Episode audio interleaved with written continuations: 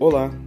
Em Levítico capítulo 6, verso de número 13, diz: Mantenha-se o fogo continuamente aceso no altar, não deve ser apagado.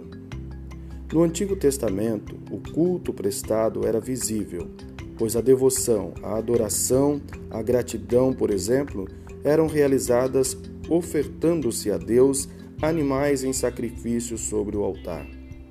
Quando Deus dá a Moisés as orientações sobre o culto, ele diz para nunca faltar o fogo sobre o altar no tabernáculo. Hoje não há mais esse tipo de oferta, de culto, pois Cristo, o Cordeiro de Deus, cumpriu as ordenanças do Antigo Testamento. No entanto, o Espírito Santo que habita cada cristão mantém aceso em nós a chama da vida espiritual saudável e grata ao Senhor por ter salvo nossa alma.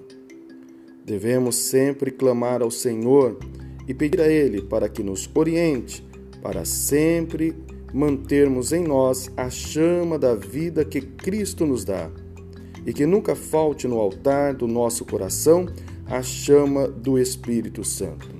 Se você se sente, quem sabe, apagado, desanimado, peça hoje mesmo para que o Senhor acenda em você a chama do Espírito Santo. Que Deus te abençoe.